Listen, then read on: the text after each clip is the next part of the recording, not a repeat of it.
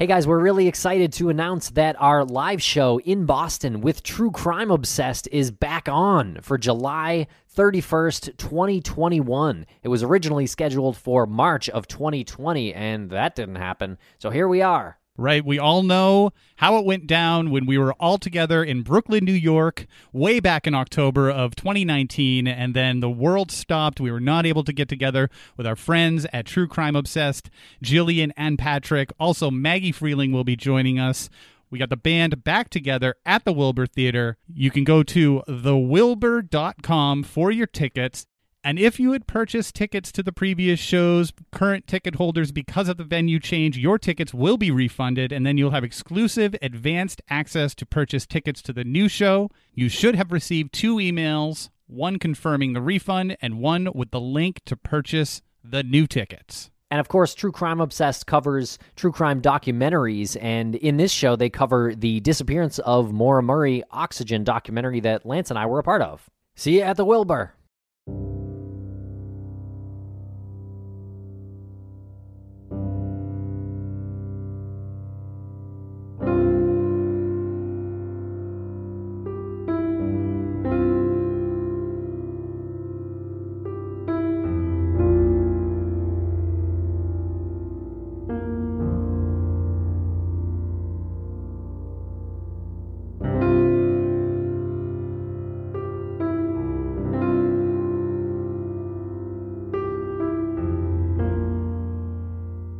On February 9th of 2004, 21-year-old UMass Amherst student Maura Murray disappeared in the White Mountains of New Hampshire in one of the most perplexing mysteries of our time.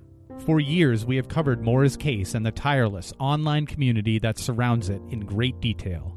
We have since expanded our mission with this series, raising awareness and shining a light on the stories of other missing persons. We now sit on the board of directors of the nonprofit organization Private Investigations for the Missing, which was founded by Bruce Maitland. Bruce's daughter Brianna Maitland went missing from Montgomery, Vermont on March 19th of 2004, just 6 weeks after and about 80 miles away from where Maura Murray vanished. Private Investigations for the Missing aims to assist with investigations for underserved families whose missing loved ones have been forgotten by the media or by law enforcement. Through our growing community, we hope to shed a light on these cold cases. Families and loved ones can reach out to us at investigationsforthemissing.org. This is Missing.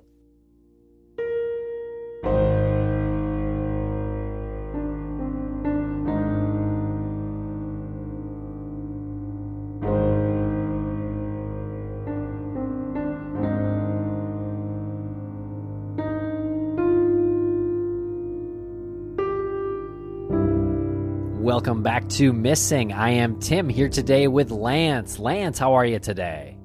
I am doing just wonderful, Tim. How are you today?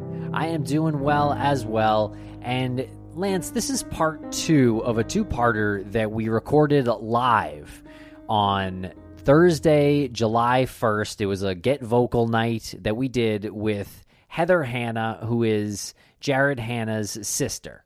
Correct. And the reason why we did that on July 1st was because the following day would mark the 10 year anniversary of Jared Hanna, her brother's disappearance from Centralia, Illinois, where he was last seen.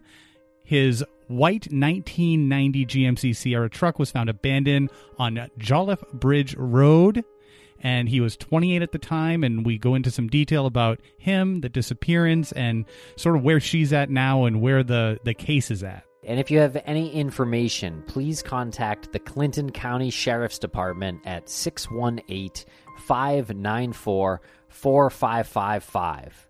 And make sure to jump into the Help Find Jared Hanna Facebook group. And that is run by Heather, and there's a link in the show notes. And make sure to listen to part one because we kind of jump right into it in the beginning here of part two. and if you're interested in checking out any of our other shows swing on over to crawlspace-media.com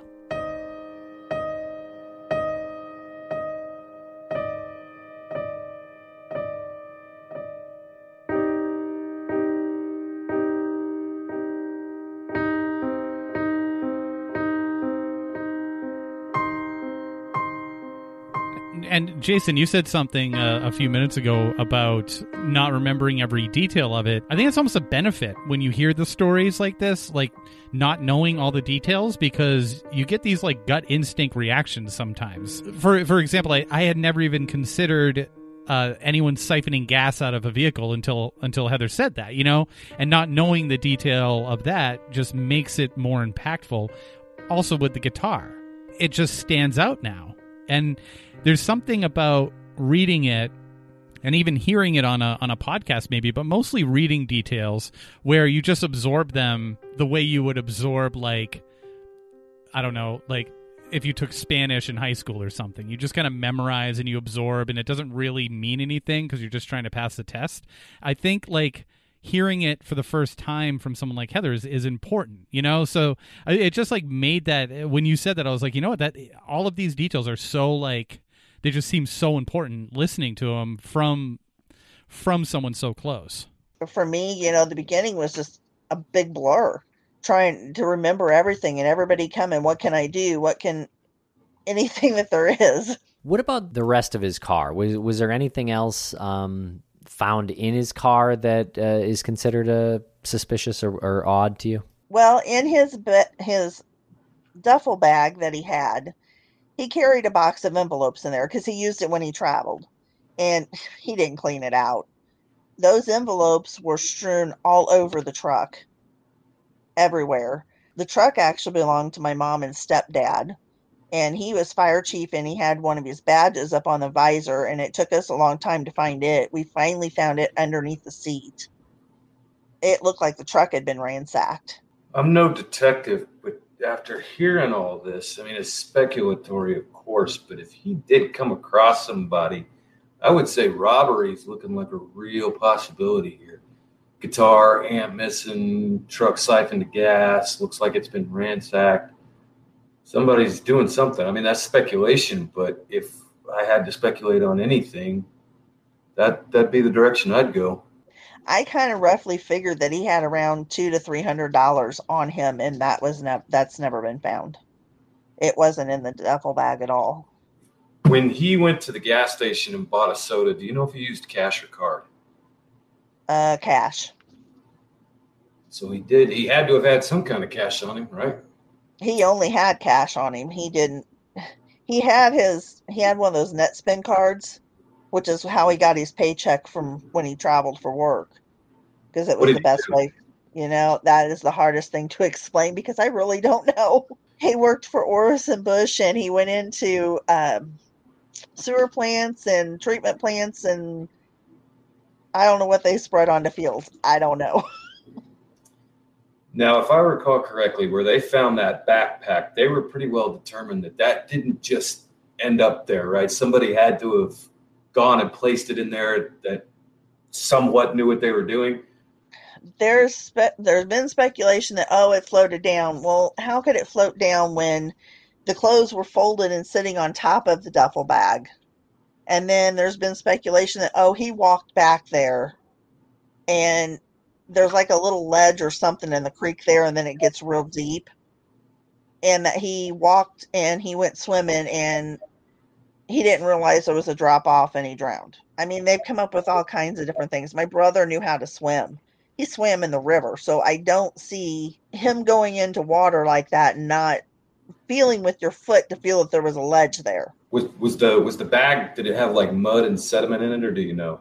I know everything was wet and some of the stuff was covered in mud, but it could have been mud that was if it rained it splashed up, you know. Yeah, I don't I don't want to speculate too much. I mean, you come up with all kinds of different scenarios for that. Yeah. Well, it's it's just like a lot of these cases. You can come up with a thousand different things, and uh huh. You just don't. You can come up with even maybe a most likely scenario, but even then, you don't know for sure. No, and we don't know. We have no clue of anything that happened with him. We know the bait was gone, so we know for sure he went fishing. We know for sure that he went and looked at a couple of cars, or he called about a couple of cars and went and looked at some of them. But other than that, we don't know what he did. And the last phone calls on his phone were 9:30 on the second, and they were to the kids' mother. And all Did- we got out of her was that she could hear fireworks. His phone charger was there, so there's no reason why his phone should have even been dead. What was the uh, search like once uh, the, the the report was filed? The report was filed. Um, Clinton County. Well, moms kept saying the Clinton County would not wouldn't tow it, wouldn't process the truck at all. And so Jersey County three days later took it and did the fingerprints on it. We do know that there was a set of fingerprints. What they've done with that, we don't know. But we were finally told that there were a set of fingerprints found on the truck that were not Jared's. We organized the very first search. I had an airplane up in the sky looking for any kind of disturbances in the ground from above and we had people on horseback and ATVs and people walking and doing grid searches all the way down and we came up with nothing. These fingerprints that were found on the truck. Do you know where on the truck they were found? No, that I don't know. You had an, an airplane that was flying, and were they recording the? Uh, did they have a camera that was recording uh, the the ground? No, unfortunately no. It was somebody that just volunteered to take their plane up and look to see if they could see anything from up above for us. But the And area is so thick with brush and wooded, it it was hard to see on the ground, let alone up in the sky. I know what that's like. All the uh, property owners were they cooperative? All but one. and they're still not cooperative with anything. Why? They Who are do they? not let you on their land at all. Are they in the mob? Who are they? I don't know who they are. I have never met them. Is it a lot of land? Quite a bit. South, you just ever- south of where the truck was found. Have you ever had a private investigator on this? I have not. No. And it looks like Bruce Maitland uh, is in the chat. The Bruce Maitland. Um, Where's Craig Overacker when we need him? right. he asked, uh, "Is is the truck still available for DNA?" I have the truck actually. I Oh, remember that. You do still have the truck, don't you? I have the truck. The truck doesn't run, but I have the truck. We're still trying to decide what to do with it. Okay, good. I think I think we have some ideas of what to do with the truck. Tim and Lance have some connections in that area, don't you? I think, I think a lot of people in this uh, chat and on this screen have some uh, connections to what can be done with that. So the truck's yours, Yes, the truck is mine. so you can do whatever you want with it. Yes. The truck uh, goes from the scene where it was found to your mom and dad. To my mom and stepdad, yeah. Your mom and stepdad did they drive it? Uh, they drove it home. And then uh, over the years, yeah, they used it. When you could keep it when you can keep it running. That was the part of the problem. It looks like uh, his cell phone also pinged off of the tower in uh, Centralia. Yes, last cell phone tower pings were the tower in Centralia. Didn't he go have a beer the night of the second somewhere? I'm told he was in Alton, which is still like 20 minutes from me, about 13, 14 miles. That he was seen in two two of the bars down there, which I know he frequented when he did go out, but we never saw him on camera. And I don't know if when we looked at the camera, we just missed it or he wasn't in there. But the bartender is the mother of his best friend, and she swears she talked to him that night. If I recall, if I recall correctly, he just had one beer, right? He, he wasn't. yeah, like- one beer, and then she said she turned. She had to go help somebody. and When she turned back around, he was gone. yeah. I don't. I don't think there was any indication that he was intoxicated or anything like that. No, no, she said he wasn't. What day of the week was it? July the second was on a Saturday. All right, so yeah, he po- pops in a bar on a Saturday. Yeah, I had to stop and think. That's, that's been ten years. Yeah, sorry, I'm impressed you got that. Sure, let me get my calendar out. Yeah, yeah. Everybody grab their phones. No, I wa- I was just thinking about like uh, the bartender at the bar, you know, whether it was like a slow night or a busy night. So I imagine it was probably kind of a busy night, um, being a Saturday. Fairly busy and holiday weekend, How, yeah. but she didn't work on Friday night, so she said it had to be Saturday night. Because we Then it even was def- are are you sure it wasn't Friday night? You know, because we know he was on Friday night for sure. But she said no. She said I didn't work Friday night. It was Saturday night. Yeah, then it was. I mean, if Yeah. I love it when that happens because the first thought is like, well, the bartender probably got confused because they deal with so many people, but there was only two options here. it was Friday or Saturday, and if she didn't work Friday, it had to be Saturday. And what about his coworkers who suggested those uh, fishing spots? Uh, have the, those guys been spoken to, or have you spoken with them? I only spoke to his boss because he's the one who told me because we had contacted him to see if Jared he had talked to Jared because he talked to him quite a bit, and um, he said, "You know what? Let me get a hold of Central City down there. It's right by Carlyle where they worked out of." And he says, "Let me ask them if they know of any places they told him when we were down there working for a few days." And so he contacted them. They all went and searched. Whether or not anybody ever talked to them, I don't know. I did not personally talk to them that I'm aware of anyway. Like I said, that first those first few weeks were quite hectic. Trying to get everything settled and figured out. Can we talk a little bit about the phone call? Uh, True Crime PI had a good point in the chat. Um, if he made the phone call to his ex and she heard the fireworks, uh, where were the fireworks that night? Were these just were these like major fireworks, or were they, you know, kind of local residential fireworks? And that I don't know. I'm going to guess that Alton probably had fireworks. They used to do them two nights in a row, and they never do them on the fourth. So back then, they probably were doing fireworks on the second and the third. Would be my guess and then but i think if i remember correctly centralia had fireworks also. And that was around 9.30 at night? St louis also had fireworks too. So yeah about 9.30 that would be anybody setting off fireworks Probably. at that time. Was that it? That was that all she heard? Was he trying to say something but she couldn't hear him because of the fireworks? She said all she heard in the background was fireworks. That's all we've gotten out of her. All she heard in the background was fireworks. Yeah. How long did the did the call last couple of minutes, not very long. And if you, uh, I'm sorry for asking this because it's probably uh, you. You probably don't know. Um, what kind of phone did he have? Oh, good grief! sorry. nope, sorry. Don't remember that one. okay. Uh, I didn't know if it was a phone that had like a passcode to open, or was it a? No, like, it was. I can tell you, it was a flip phone. It was a flip phone. Yes, it, back then it was flip phones. They were just starting to come out with the smartphones.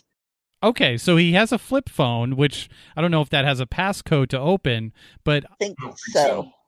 Hypothetically speaking, someone could pick up that phone, flip it open, and call probably one of the first couple of contacts that or previous calls.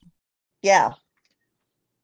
The cell phone was found in the duffel bag, though, wasn't it? But it was, yeah, it was found in the duffel bag with the SIM cards missing out of it. Interesting. Because that's when they, you had to have the SIM card put in them. Right. He broke phones like you wouldn't believe. So I couldn't even begin to tell you what brand we had this la- had the last time. Heather, do SIM- we still have that phone, or do you have it, or do you know where it is? Uh, Clinton County has it in the evidence locker. And the SIM card was missing out of the um, digital camera as well. Yes, the, his little camera that he carried around had a memory card in it. If someone's robbing him, why are they not taking the camera? I don't know. Why are they taking a SIM card out of his phone and the camera and not taking the devices that they could actually make money off of? I don't know. And he took that camera everywhere he went. So it makes you wonder did he see something on the can or did he record something he wasn't supposed to? Was it a video camera or a still camera? A video well, it was actually both. Cool. And but you said he had video it video camera in it quite a bit. And you said he had it with him all the time? Oh yes, everywhere he went, he always had that thing on. He was just filming everything. Uh huh. Did he have a laptop or a computer? Yes, he did.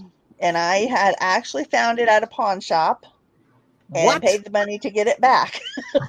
so I have it. How did it get to the pawn shop? I he took it. Oh, so he pawned it. He pawned it, was paying oh, okay. to get it back. When he did it, I don't know. If he was if he was filming everything with his camera, where was he? Uh, where was he offloading that footage? Some of it was on his computer. What was the footage of? Just random stuff. Just random stuff. The kids, ah. places, kids were using it. He if he if he shoots with that camera all the time, if he films with that camera all the time, then he's always making sure that he's got a, a fresh SIM card in it. He's always making sure that he's able to do it. The fact that they're missing from his phone and his camera Like if something happened to him, right? Why is somebody taking that? That somebody didn't want anybody to find. Yeah, you don't. That would be the only reason they'd be missing. Because if he just went swimming, why would he take the memory card and why would he take the Sims card? Heather, what about the possibility of of leaving on his own? Did have you uh, considered that? Has that been discussed with authorities? We've discussed it, but when he traveled for work, he was too worried about still having the kids taken care of. I mean, he called them every single day that he was gone. He always made sure I had money to take care of them for diapers and stuff because Caden had been in diapers. So I can't see him just up and walking away from them. That Wow. that theory, I, I keep that in the back of my mind, but that theory just don't make sense. Well, and that's one of the things Clinton County said. Oh, he's 28. He he just took off. So they didn't want to do anything because oh, he's a man. He's he's 28. He he just took off. No, that's out of character. I'm so I'm sorry. Like never in my life have I ever as bad as things get, like I've never been like I'm done. I'm taking off. I, I get how people could do that, but it just blows my mind that outsiders whose job it is to look into these disappearances can say, "Hey, they can just run away if they want." Like, come on. Like people like I know that people do that, but that's not that shouldn't be your default like, "Hey, it happens all the time." Usually, when people do that, though, they've There's a- given some indication they want to do that. Yeah, there's like a build up to it. Yeah, and and when you have somebody like Jared who it's out of character for him not to go get his kids or say, "Hey, would you pick him up? I'm going to be late," or something like that. It, it's all out of character for him, and it doesn't seem like law enforcement wants to listen to that. When you said, "Hey, this ain't normal," I mean, just just the cards missing from the camera alone should be something. Yeah, I which mean- we didn't discover that till four months later, but that should have been a red Uh, flag right there yeah. that this wasn't ordinary. Were, were the uh, were, was the camera and cell phone uh, fingerprinted? Everything was so wet that they said they couldn't get fingerprints off of anything. There was a shirt in the bag that did not belong to him. What? Yes. Well, how do you know it didn't belong to him? Well, right after it was found, we went down for that search. I got to see everything laying out, and I kept saying that shirt isn't his. Well, mom kept going behind me saying it was. Well, when we went down a couple of years ago, and I finally got to see a bag, the bag stuff again, because I've been asking constantly to see it. No one, oh, sorry, nobody's here to get it out. That's what I got every single time we went down there. And uh, they finally got it out, and I said, that shirt is not his. I want to say it had like a pub crawl or a poker run, something like that on it. It wasn't a shirt that he ever had at the house. And I saw his laundry all the time. So, Hmm, Is that shirt in evidence as well? yes, all that is still in evidence. The short, his shorts, the other shirt he had on. Because there was two shirts in the bag, the one he didn't have and the one he'd had on. Mr. Maitland asks, uh, "Have you ever had a computer expert take a look at the computer for any uh, computer forensics on that?" No, Clinton County didn't want it.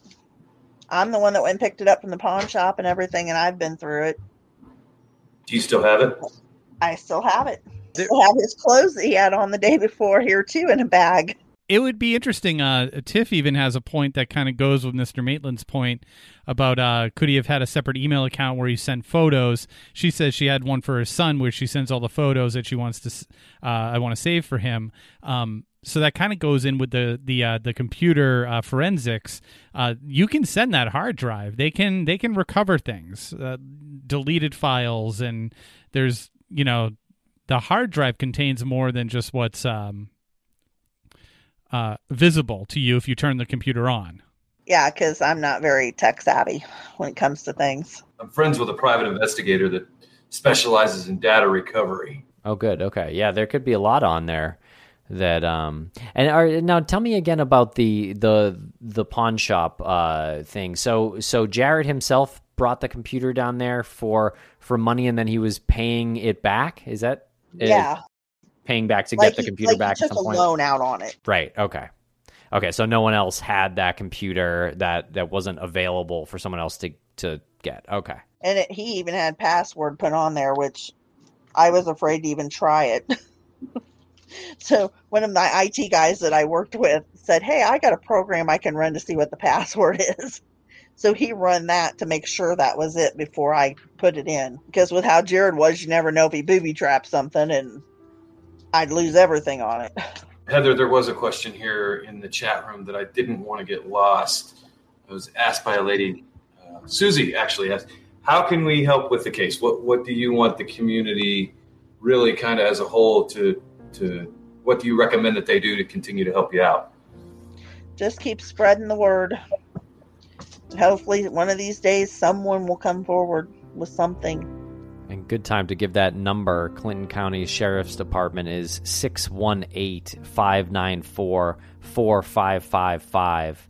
Jared Hanna was described as five seven and weighing about 195 with black hair and brown eyes. Is that all accurate? Yes. And where where can people go to get information if they want to help? On Facebook, I have a Help Find Jared Hanna page.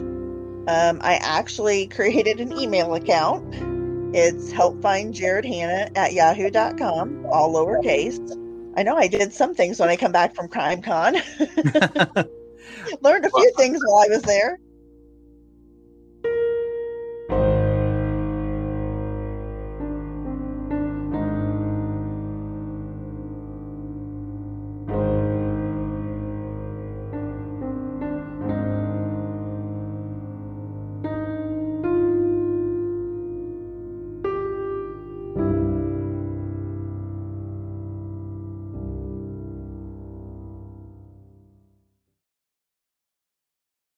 Person goes missing, their loved ones often find themselves overcome with worry and grief.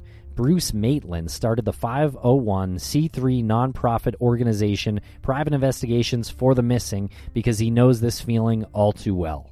When Bruce's daughter Brianna disappeared in March 2004, he was surrounded by licensed private investigators dedicated to finding her. Now his mission is to provide dedicated private investigators at no cost to other families of the missing, desperate for answers but without the financial means. Private Investigations for the Missing needs your help. To read the mission statement, make a donation, and keep up with our blog, visit us at investigationsforthemissing.org and follow us at PI for the Missing on Twitter and Facebook and Investigations for the Missing on Instagram. Because forever is too long to wait.